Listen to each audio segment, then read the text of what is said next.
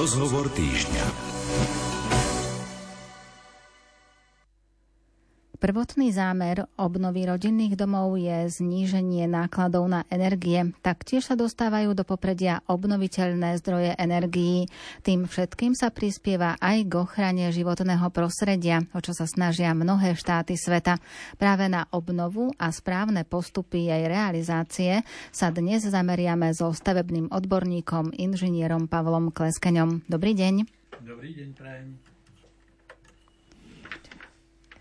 Dneska e, začíname už pozorovať, že sa z komínov rodinných domov začína dymiť. Veru, teploty nám poklesli od tých 10 do tých 13-14 stupňov a už sa nám aj ochladzujú tie naše príbytky. Toto súvisí všetko so spotrebou energií a už sa zachodí ku kotlíkom ústredného kúrenia, zapínajú sa kotlíky ústredného kúrenia a plynomery sa začínajú točiť.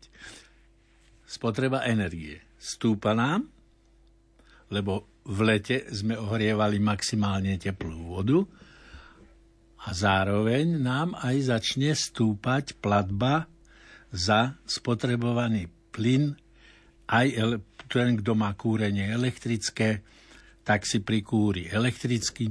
Tí, čo majú klimatizácie, prepnú klimatizácie z chladenia na vykurovanie, pretože niektoré e, merania ukázali, že v tomto prechodnom období je efektívnejšie kúriť tou klimatizačnou jednotkou, pretože spotrebuje menej paliva, teda elektrického prúdu, ako kotlík ústredného kúrenia, ktorý musí rozkúriť tú vodu. E, obehové čerpadlo musí tlačiť tú vodu e, do radiátorov.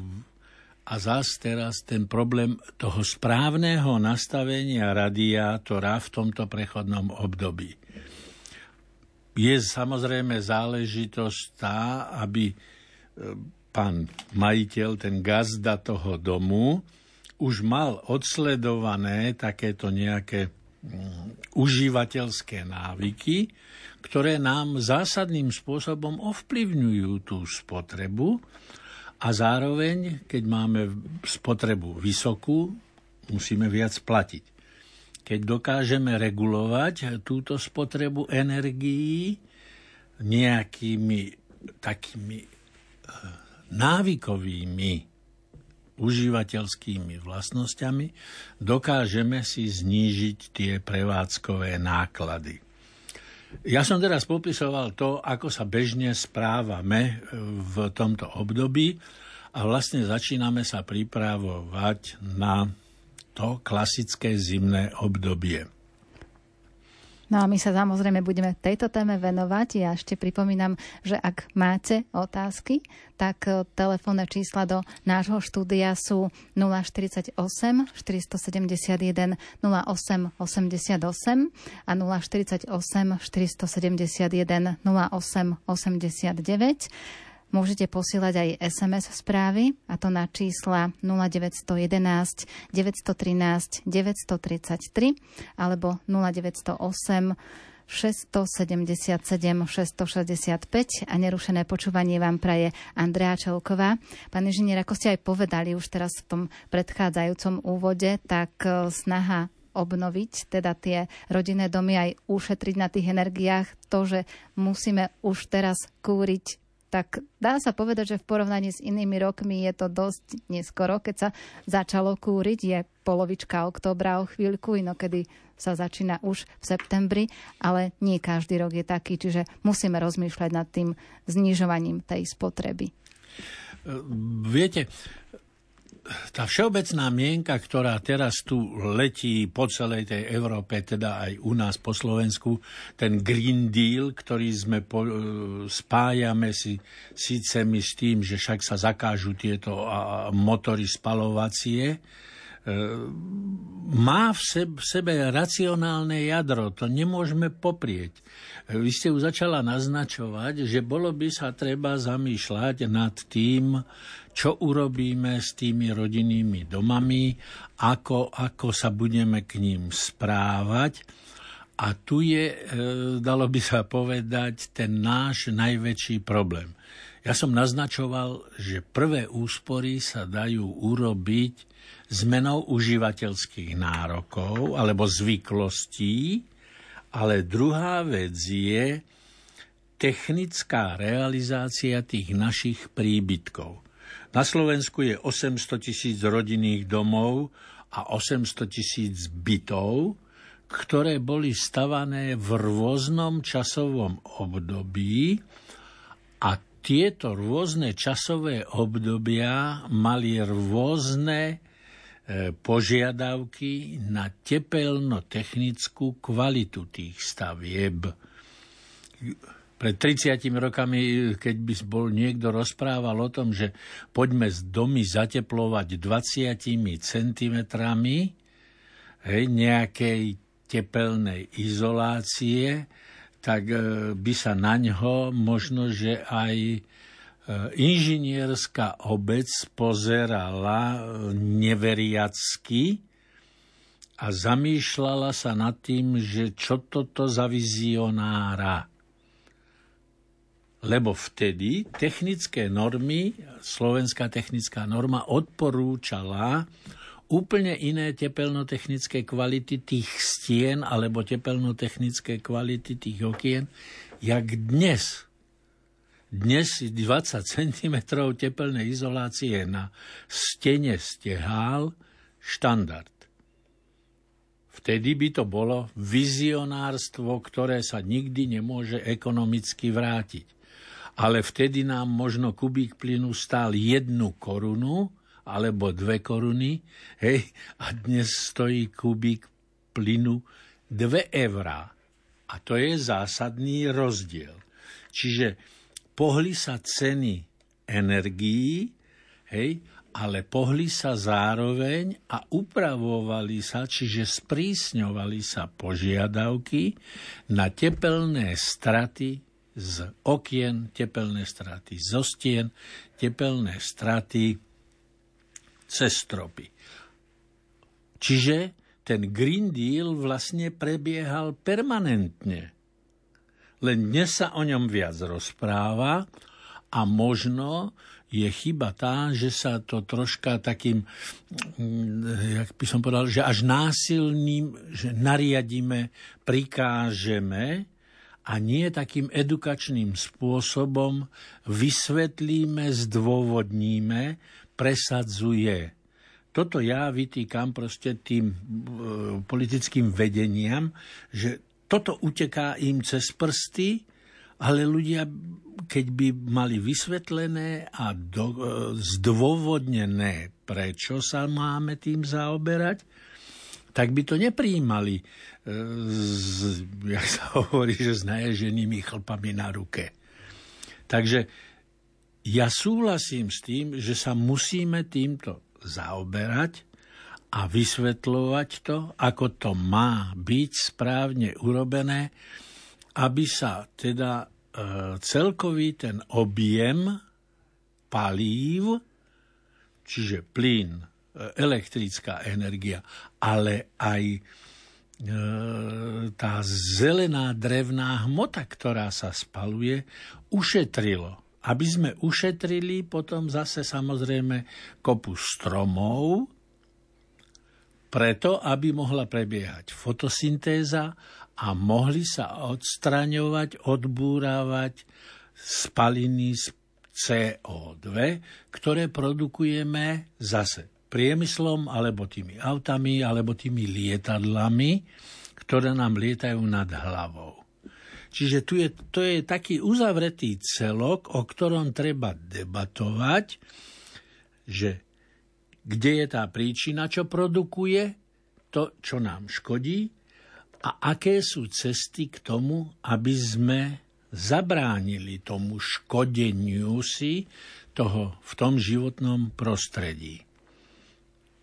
Mne sa napríklad páči tá myšlienka, ktoré začínajú realizovať niektoré mestá, že začínajú vysadzovať strašné množstvo stromov v každom kúsku zeleného pásu, ktorý sa nachádza medzi cestou a chodníkom.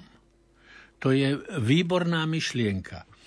Len chce to, aby sa k tomu doriešili ešte aj záležitosti ako budeme manipulovať s tou vodou, ktorá nám padne na tie asfaltové chodníky alebo na tie chodníky, ktoré sú urobené so zámkovou dlažbou a neboli zvedené do kanalizačných zberačov a šubho pustené do recipientov, tokov, riek, potôčkov alebo podobné veci. U nás v dedine sme realizovali teraz 1,5 kilometrový chodník po jednej ceste. A keď sa o tomto rozprávalo, že bude sa toto projektovať, hej, tak ja som tam proste povedal tú myšlienku, že mali by sme použiť, sú také technické riešenia z umelých môd, také vsakovacie koše. Keď by ste boli pozorne sa pozerali, jak sa stavali tieto veľké e, parkovacie plochy pred nákupnými centrami, tak by ste videli, že na niektorých miestach vykopali jamu a dávali tam, ako poviem prehnane, zelené bedničky na ovocie do zeme, ktoré zabalili do e, geotextílie, proste do plachty. Toto sú tie vsakovacie armokoše, do ktorých sú zvedené tie dažďové z vody a voda sa nevypúšťa rovno do riek. Ale ponecháva sa dole pod tou parkovacou plochou.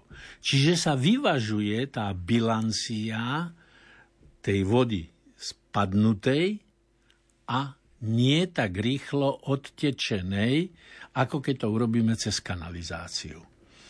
Staré časti miest aj našich sídlisk žiaľ majú toto vo veľkom rozsahu takto realizované, že to všetko rýchlo odtečie a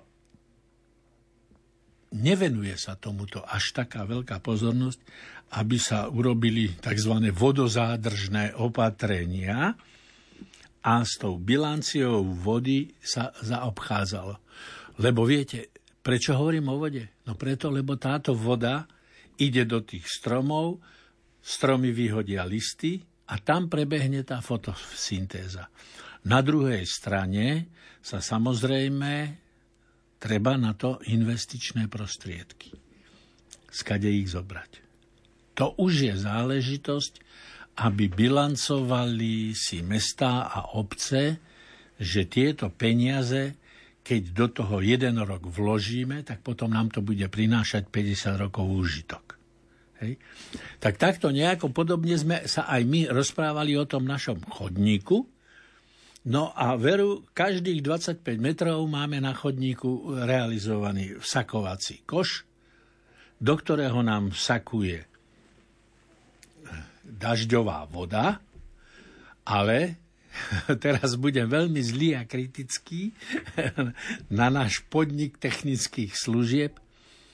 Dva roky to tam máme zrealizované a verte tomu, že dva roky nikto nevytiahol tie lapače piesku, ktoré sú v tých sakovacích košoch. Čo myslíte, koľko to ešte vydrží, aby sa nezapchali tieto vsakovacie koše a znova sa nám neobjavovali mláky na ceste. Už som nemal odvahu rýpať e, do toho obecného zastupiteľstva na schôdzach obecného zastupiteľstva Klecu, lebo už aj tak na mňa pozerajú ako na takého podrývača, vyrývača, ale chce to vlastne to, aby sme si prehodnotili tie naše užívateľské nároky a požiadavky. Tak jak na dome rodinom, tak takisto to musíme robiť v tom verejnom priestore. A keď by sa to dostalo do tej bilančnej rovnováhy, neboli by sme tak tragicky zaťažovaní informáciami o tom, že nám sa planéta otepluje. Nesmieme proste sa nehať od tohto odradiť, aby sme sa týmto nezaoberali a nezaoberali sa tak, že aj tú obnovu treba z toho svojho rodinného domu budeme realizovať postupne. Nemáme dostatok finančných prostriedkov, tak jeden rok zateplíme jednu stenu. Druhý rok zateplíme druhú stenu. Tretí rok zateplíme tretiu, štvrtý rok štvrtú stenu. Viem, že všetci by ste teraz na mňa, kto bude žiť stále v takom neporiadku. Nie. Ne, netreba sa toho báť. Nemusí sa dom zateplovať tak, ako to vidíte, že okolo, keď sa zatepluje panelák, že kopa rozrezaných malých kúskov polystyrénu lieta okolo baráku. Na niektorých barákoch vidíte, že vysia pekne plachty zavesené na lešení, ktoré majú brániť tomu šíreniu toho prachu. Na niektorých to vôbec sa nepoužíva. No a zase to je ten užívateľský návyk, ktorý máme, hej, poviem škaredo, niektorí sú, stavbári sú bordelári, niektorí sú perfektní, ktorých treba za to pochváliť. A takto isto sa môžeme správať aj doma. Však samotné to zateplenie tej steny bude trvať 3 dní, hej, než to nalepíme, 2 dní, keď sa to zakléberuje a fasádu zafarbíme až po tom štvrtom roku, keď už chceme, aby ten dom tak krásne vyzeral, keď dokončíme všetky štyri steny. Takisto sa dá uvažovať a rozmýšľať nad tým, kedy sa do toho pustíme. Lebo dnes je tomu koľko? 3 alebo 4 dní, čo bola vyhlásená výzva na podanie žiadosti na štátnu podporu pre zateplenie tých domov, pre obnovu toho domu. Chvala Pánu Bohu, dali tam do tej obnovy aj obnovu ústredného kúrenia. Dali tam aj obnovu strešných plášťov, dali tam aj obnovu teda okien výmenu, hej, a dali tam aj obnovu e, celkového vzhľadu tej fasády. Čiže e, tá obnova, keď by štát dal teda tú dotáciu až do výšky 19 tisíc eur. Hej. Je tam niekoľko podmienok, ktoré sa musia splniť, ale sú splniteľné. Poviem tak, že kontroloval som to, sú splniteľné. A vieme dopredu, kedy tieto výzvy prídu, lebo keď už budeme teda plánovať tú obnovu a začneme postupne, ako ste aj povedali, ale ak chceme teda rozmýšľať aj nad tým, že by sme mohli využiť aj túto pomoc, tak dá sa to nejako dopredu určiť alebo naplánovať, že možno to, na jeseň alebo možno na jar príde takáto výzva? Tu budem zlý a kritický vôbec e, k tomu, e, k tej, tomu plánu obnovy E, teraz tam dali nejakých 190 miliónov eur, že takto by sa to malo realizovať a malo by to byť 10 tisíc domov. Ale v tom pláne obnovy sú miliardy eur. A nikto nepovedal, že pre to plánovacie obdobie až do toho roku 2027 tam nebude len tých 190 tisíc eur, ale bude tam, ja trestnem z brucha teraz, hej, číslo, miliarda, ktorá bude rozdaná obyvateľstvu na obnovu domov a predpokladaná úspora bude 55% spotreby plynu pre domácnosti. Takéto číslo alebo takýto údaj nikde nezískate. Čiže to, čo ste sa vy pýtala, či sa dá takto plánovať, žiaľ, nedá sa. Je to veľká chyba a poviem aj prečo. Jeden aj pol hodinu trvalo, čo sa stíhali ľudia prihlásiť, na tých 10 tisíc žiadostí o obnovu, ktoré bolo treba elektronicky podať a to ešte systém padal. Ale čo sa mne nepáči, to, že tam je potom tá požiadavka, že elektronicky sa prihlásite a do 90 dní máte predložiť potrebné dokumenty k tomu, aby sa niekto zaoberal vašimi žiadosťami. A tu je ten signál. 90 dní bude niekto vyhodnocovať tie žiadosti? Alebo sa bude čakať 90 dní, než sa reálne zosumarizuje, čiže tých 10 tisíc žiadostí nemusí byť kompletne spracovaných zo strany žiadateľa, lebo sa môžu vyskytnúť nejaké technické požia- problémy, že nebude vedieť vydokladovať a miesto 10 tisíc žiadostí bude kompletných len 9 tisíc. Čiže nevyčerpajú sa všetky prostriedky a aké bude poradie vyhodnocovania.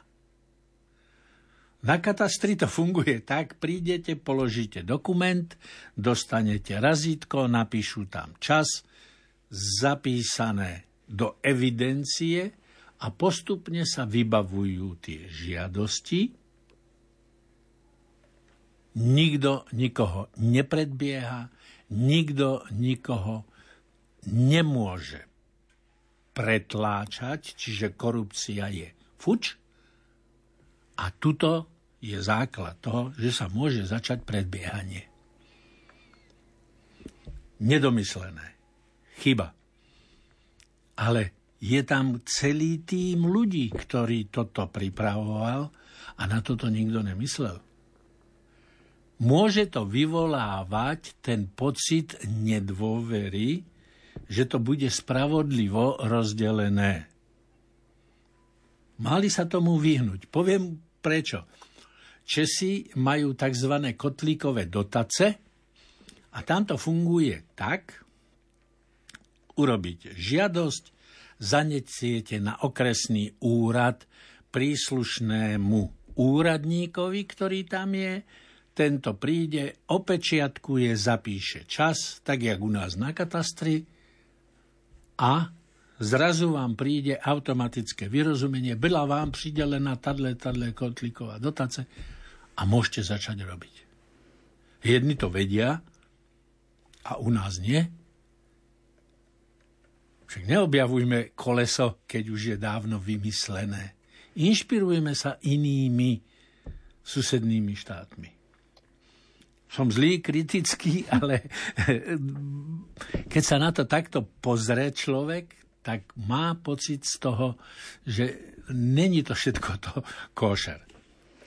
No a čo sa týka teda tej obnovy, ako ste aj spomínali, že treba začať tak postupne. Vy ste spomínali, že zatepliť sa môže jedna strana, druhá strana a tak ďalej, ale pokiaľ teda ideme realizovať tú obnovu aj v záujme toho, že ušetríme tie energie, aj v záujme toho, že budeme myslieť aj na to životné prostredie, treba začať s malými krokmi a možno aj od tých maličkých sa potom spraví nejaké veľké dielo, tak je dobré rozmýšľať najskôr nad vykurovacím systémom alebo nad ohrevom vody alebo nad tým zateplením. Čím treba začať celú tú obnovu toho rodinného domu, ktorý má možno nejakých 50-60 rokov? Poviem úprimne debatovaním o tom, že ideme do toho a ako pôjdeme do toho. Jednou z tých požiadaviek, ktoré tento program obnovy domov žiada, aby bol spracovaný energetický posudok toho objektu. Hej. To je vlastne energetický certifikát, ktorý vám povie, že máte okná kúpené v roku 2000, kedy ešte bol v izolačnom dvojskle iba vzduch. Ešte sa vtedy nepoužívali tie vzácne plyny argon, kryptón a tepelnoizolačné dvojsklo má takéto a takéto tepelné straty, ktoré vám spotrebujú 5 kubíkov plynu v dome. Preháňam, aby ste tomu porozumeli. Keď by sa toto vymenilo, vie sa týchto 5 kubíkov plynu ušetriť. Tento energetický posudok vás vyjde zhruba 200-260 eur, aspoň tak sa pohybujú ceny. A v podstate sa dá spracovať do týždňa len ten špecialista, technik, stavbár, hej, musí prísť a musí si ten dom podrobne zmapovať. Z toho vyplynie aj informácia, že aké hrubé sú steny, aké hrubé sú izolácie na strope alebo v podkrovných miestnostiach, ktoré vykurujeme. A v akom technickom stave je aj vykurovací systém. On to zhodnotí a tento energetický štítok, ktorý vám vypracuje k tomu energetickému posudku, vám nakreslí šípku, že dom je v trebárs v triede D. Tak, jak máte na chladničkách tie energetické štítky A, A, A plus, B, C, D, tak presne takto sú spracované tieto štítky pre ten dom a vy viete, že v akej triede máte ten dom. Nemôžete sa na to hnevať a netlačte toho energetického auditora, aby vám ho posunul do lepšej triedy, lebo sa klamete sami seba. Vy potrebujete vedieť ten technický stav toho domu, pretože tak, ako som hovoril, tie tepelno-technické požiadavky v určitom období pred tými 50 rokmi boli v norme. Ale ten energetický štítok sa porovnáva na toto obdobie, kedy sa má šetriť tá elektrická energia. Čiže vy sa na ňo, na toho technika nehnevajte, že vám to zaradil. On vám zhodnotil ten dom v reálnom čase a v reálnej kvalite. Následne na to vlastne vy musíte konzultovať túto záležitosť so stavbármi, aká technológia je na to, aby sa ten dom skvalitnil z pohľadu strát tepelných energií.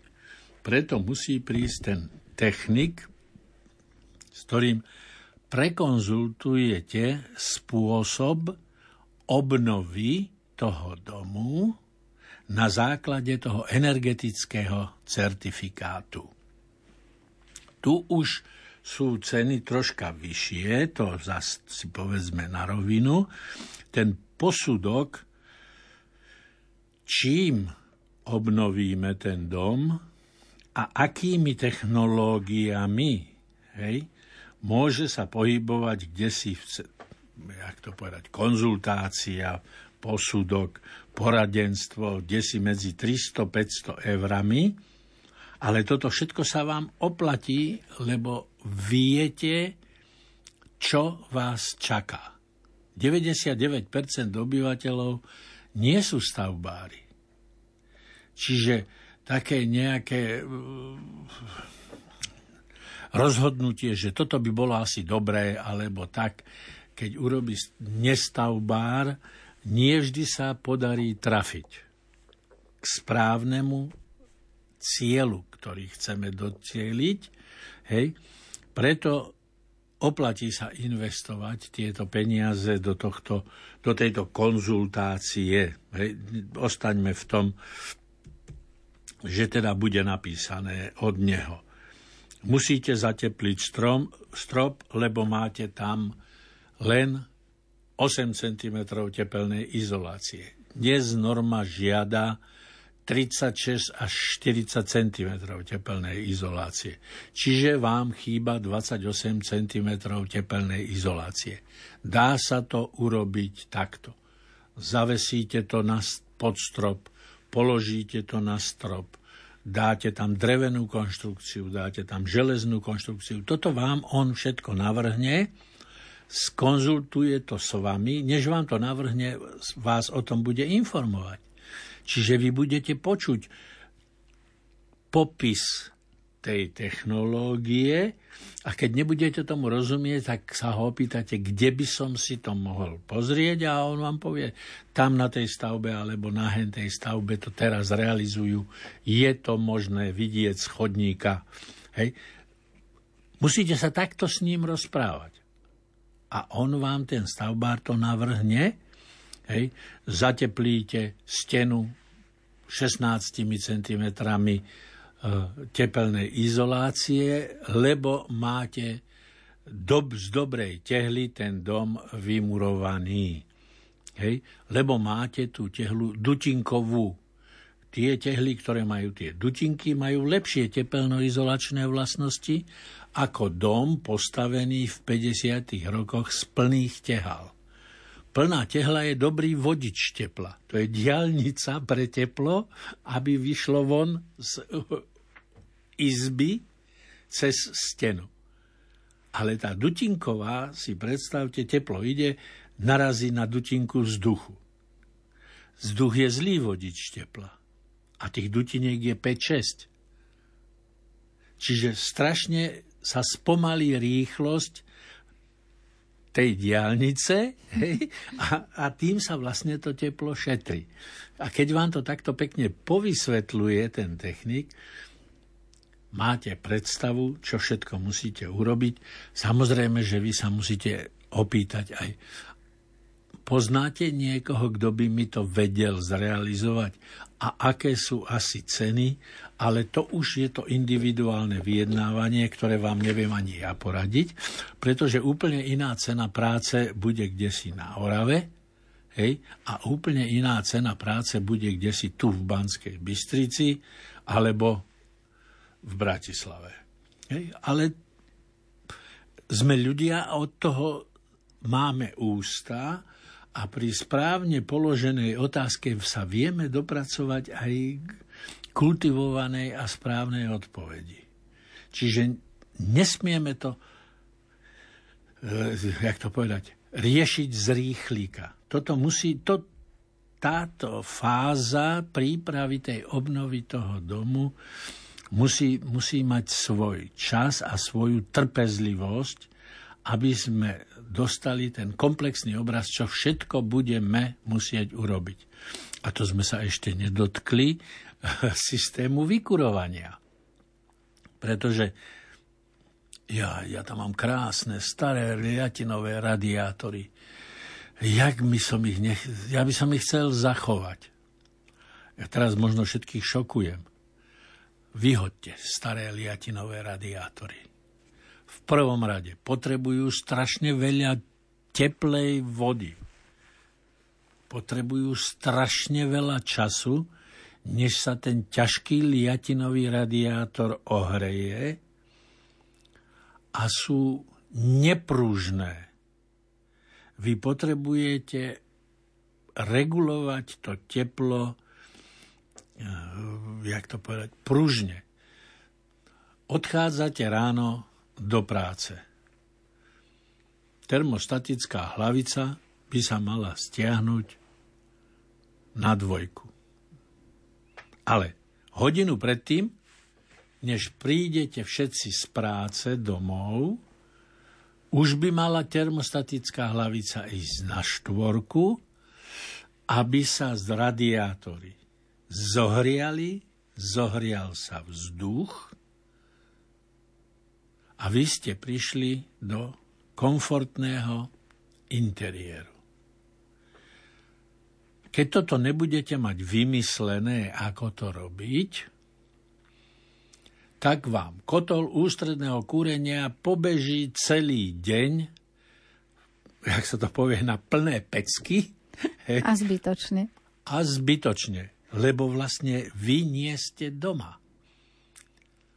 A teraz je ten problém, keď vám toto vysvetlí, že ako by to mal urobiť sa, tak začnete hľadať s ním, aké sú technológie, ktoré toto dokážu prúžne zareagovať. Izbový termostat, ekvitermická regulácia na stene domu, alebo manuálne na kotli ústredného kúrenia, stiahnem, nastavím jedničku, dvojku alebo trojku. Čiže vidíte, a to som si len na tri základné typy regulovania kúrenia v dome spomenul. Nie som kúrenár. Hej. Tí kurenári by možno povedali sedem typov, ktoré by tu bolo. Že v týchto dvoch izbách to nechaj na izbový termostat, lebo tam ti svieti slnko. Ta, jak náhle tam, kde svieti slnko, od 10. hodiny rána do večera do 3 izbový termostat ideálne riešenie. Hej? Lebo slniečko to je zadarmo energia tepelná. Ale treba riešiť detskú izbu, ktorá je otočená na sever. Čo tam dáme? Ako tam dáme? Kde dáme? Kuchyňu neriešte. Lebo jak náhle prídete domov, prvá vec, čo je, buď šťuknete na kávovar a ten začne ohrievať vodu, začne produkovať zbytkové teplo, ktoré z toho kávovaru vychádza, manželka začne variť a kuchyňu máte vykúrenú v podstate do pol hodiny tak, že ani skôr, toľko netreba. Že skôr sa ide otvárať okno. A to som len naznačil tie problémy, ktoré viete vyidentifikovať a súvisí to s tými užívateľskými spôsobmi, ako to prevádzkujete ako užívateľ. O tomto všetkom sa musíte s tým stavbárom poradiť, porozprávať, navrhne sa riešenie. Dneska je moda tepelné čerpadlo. Hej. Ale tepelné čerpadlo sa dá kúpiť za strašne drahé peniaze, ktoré ešte musí vykopať na záhrade rýhy, zakopať dovnútra do zeme had na odoberanie geotermálnej energie. Po prípade musíte vrtať 20, 30, 40 metrové studne, aby ste brali e, teplo zo spodnej vody. Alebo technicky vymakané riešenie tzv. tepelné čerpadlo vzduch-voda. Máte vonkajšiu jednotku, kde je veľký ventilátor, vy odoberáte vzduchu, ktorý je okolo domu teplo a kúrite si to do radiátora. Ktoré je investične pre vás priateľnejšie? To riešenie. Hej. No to musíte, po, jak to povedať, vykonzultovať s tým stavbárom, ktorý vám bude pripravovať ten návrh tej obnovy. Keď už toto máte celé zosumarizované, ja sa vrátim k takej tej maličkosti, klimatizačné jednotky. Super vec. Fajn, v lete nám to pekne sklimatizuje. A čo v zime? Kúry. No, musí bežať o kotol ústredného kúrenia v prechodnom období, jak je teraz? No nemusí. Vieme to dokúriť a rýchlo klimatizačnou jednotkou. Do 5-6 minút máte aj v tej obývačke teplo, príjemné, že nemusíte nosiť na sebe ako angličania sveter. Hej? vidíte, že tých technických možností je strašne moc. A to sa ešte nepúšťam do debaty o tom, že existujú tie rekuperačné jednotky. Tých typov rekuperácií je už toľko, že, že sa pomaly v tom stráca aj odborná verejnosť, že ktorá je výhodnejšie, ktoré nie je výhodné. Hej. Tie sa tiež dajú využiť aj na vykurovanie? Ale áno, e, je jeden panelový dom, oni mu hovoria, že experiment, ale ja si myslím, že tým, že už 5. rok beží v tom režime, ktorý má v každom byte, v každej izbe nastavené rekuperačné jednotky, decentrálne. Keď ho projektovali, tak bol projektovaný ako experimentálny dom. Dnes by to mal byť štandard, hej? lebo tam robili aj e, komplexnú obnovu fasády, komplexnú obnovu strechy na tom dome, e, aby im nezatekala rovná strecha paneláku, však to viete. Využitie e, tepelných čerpadiel, ktoré odpojili sa od centrálneho tepelného zdroja, a do bývalej práčovne, ktorá bola 20 rokov nevyužitá, vmontovali tri tepelné čerpadlá, vzduch, voda. Radiátory ponechali, hej, ale tieto tri tepelné čerpadlá berú vzduch zvon, odoberajú teplotu tomu vzduchu a dávajú ju do klasickej vykurovacej sústavy panelákové, hej, s plochými plechovými radiátormi. Lebo tie sú rýchle, sú flexibilné a okamžite odozdávajú teplo z tej vody, ktorá prúdi v tom vykurovacom systéme. Keď to spúšťali do prevádzky, poznám sa s predsedom predstavenstva toho spoločenstva vlastníkov bytov hovoril, že vieš, že ja som mal dušičku takú maličkú, hovorí, že, že čo mi povedie. Ale cena tých mesačných platieb im padla o 75%. Už len tým, že sa odpojili od centrálneho tepelného zdroja. Vymysleli si svoju prípravu teplej vody, Hej? Takže veľkému centrálnemu tepelnému zdroju neplatia kopu peňazí, ale sledujú si to v tom svojom elektromery, teplomery, rozúčtovanie, vymysleli, skontrolovali rozúčtovanie, aby bolo spravodlivé. Veľký komplex e, to, také, ten manipulačného poriadku, ktorý museli vytvoriť hovorí, prvá zima bola ozaj zlá, hej, akože než sa to nastavilo tak, ako... Ale hovorí, teraz to už funguje v takom bezobslužnom automatickom režime, že ako keď sme boli zapojení na centrálny tepelný zdroj. Čiže ani nepotrebujú nikoho z tých vlastníkov alebo z, toho, z tých obyvateľov toho domu, kto by to kontroloval alebo sa staral. Niekto majú, to musí majú riadiť nejakým jedného, spôsobom. Jedného človeka na to majú, hej. V podstate je zamestnancom toho spoločenstva vlastníkov bytov, ale on má na starosti od zametenia schodísk, hej, kde až po odhrnutie snehu z chodníka e, pred domom, čo je. Čiže taký ten domovník, čož je, čo by malo byť štandardom, ale v tých našich e, zaužívaných zvyklostiach vlastne to nemá kto urobiť u nás. Hej, úplne bežne a potom sú tie väčšie hádky. Sice sa píše služba, e, má dnes rodina tá a tá, aká no, je tam funguje, kontrola. Nie, je, no. to len, je to len na tej, na tej, na tej, jak to povedať, morálke tých spoluobčanov. No tak verím, že sme aspoň z časti trošku vysvetlili túto našu problematiku. Dalo by sa ešte veľa, ale už časovo to nestíhame, tak aspoň toľko. A teda asi taká rada vaša, že keď teda zvážujeme, že či ísť do tej obnovy alebo nie, tak odpoveď je jednoznačná, že ísť, aj keď treba zvážiť všetky tie možnosti, ktoré sú. Tu, musím povedať, platí dvakrát meraj a potom rob to rozhodnutie.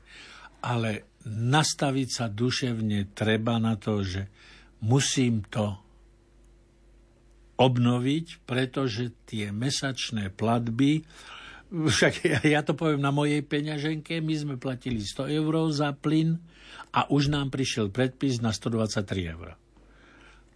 Pohne to s vašou uh, myšlienkou v hlave? Určite. Aby vás to všetkých neprekvapilo. Preto venujte tomu pozornosť. Pripomínam, že so stavebným odborníkom, inžinierom Pavlom Kleskeňom sme sa dnes zamerali najmä na obnovu, najmä tých rodinných domov, lebo tých sa to týka asi tak najviac a väčšina z nás býva v panelákoch alebo v rodinných domoch, takže ide o takúto obnovu. A aj v mene poslucháčov vám veľmi pekne ďakujem. Veľmi rado sa stalo a prídem rád ešte povyprávať. Dobre, tak verím, že o mesiac sa uvidíme. Všetkým pri rádiách príjemný deň praje Andrea Čelková.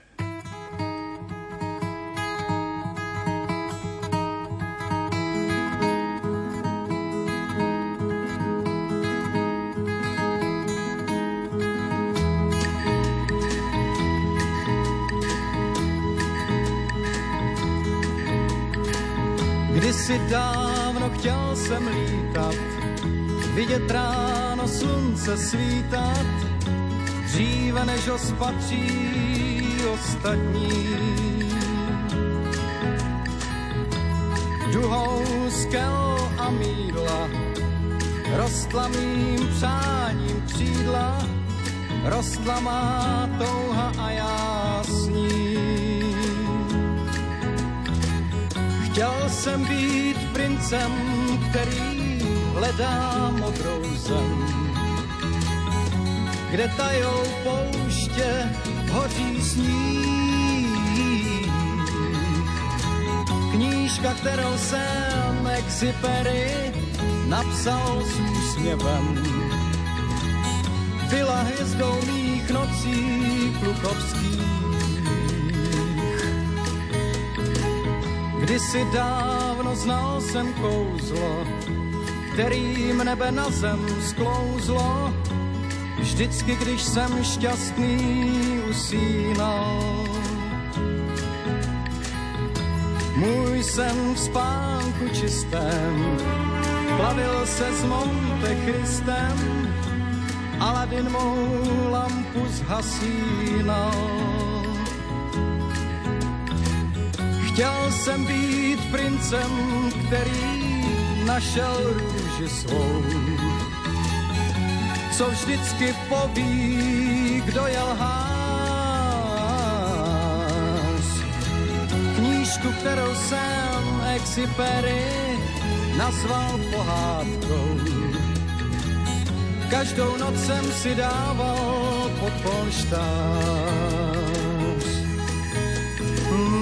kdysi dávno znal jsem tóny, žluté jako lampiony, které někdo hvězdám vystřelí. Svět byl víc než sálem a já jsem zaspal málem chvíli, kdy byl jsem dospělý. Stal jsem se mužem, který hledá modrou zem. A dodnes uměl bych si hrát knížku, kterou jsem Exupery napsal s úsměvem. Z očí maličkých princů čtu si rád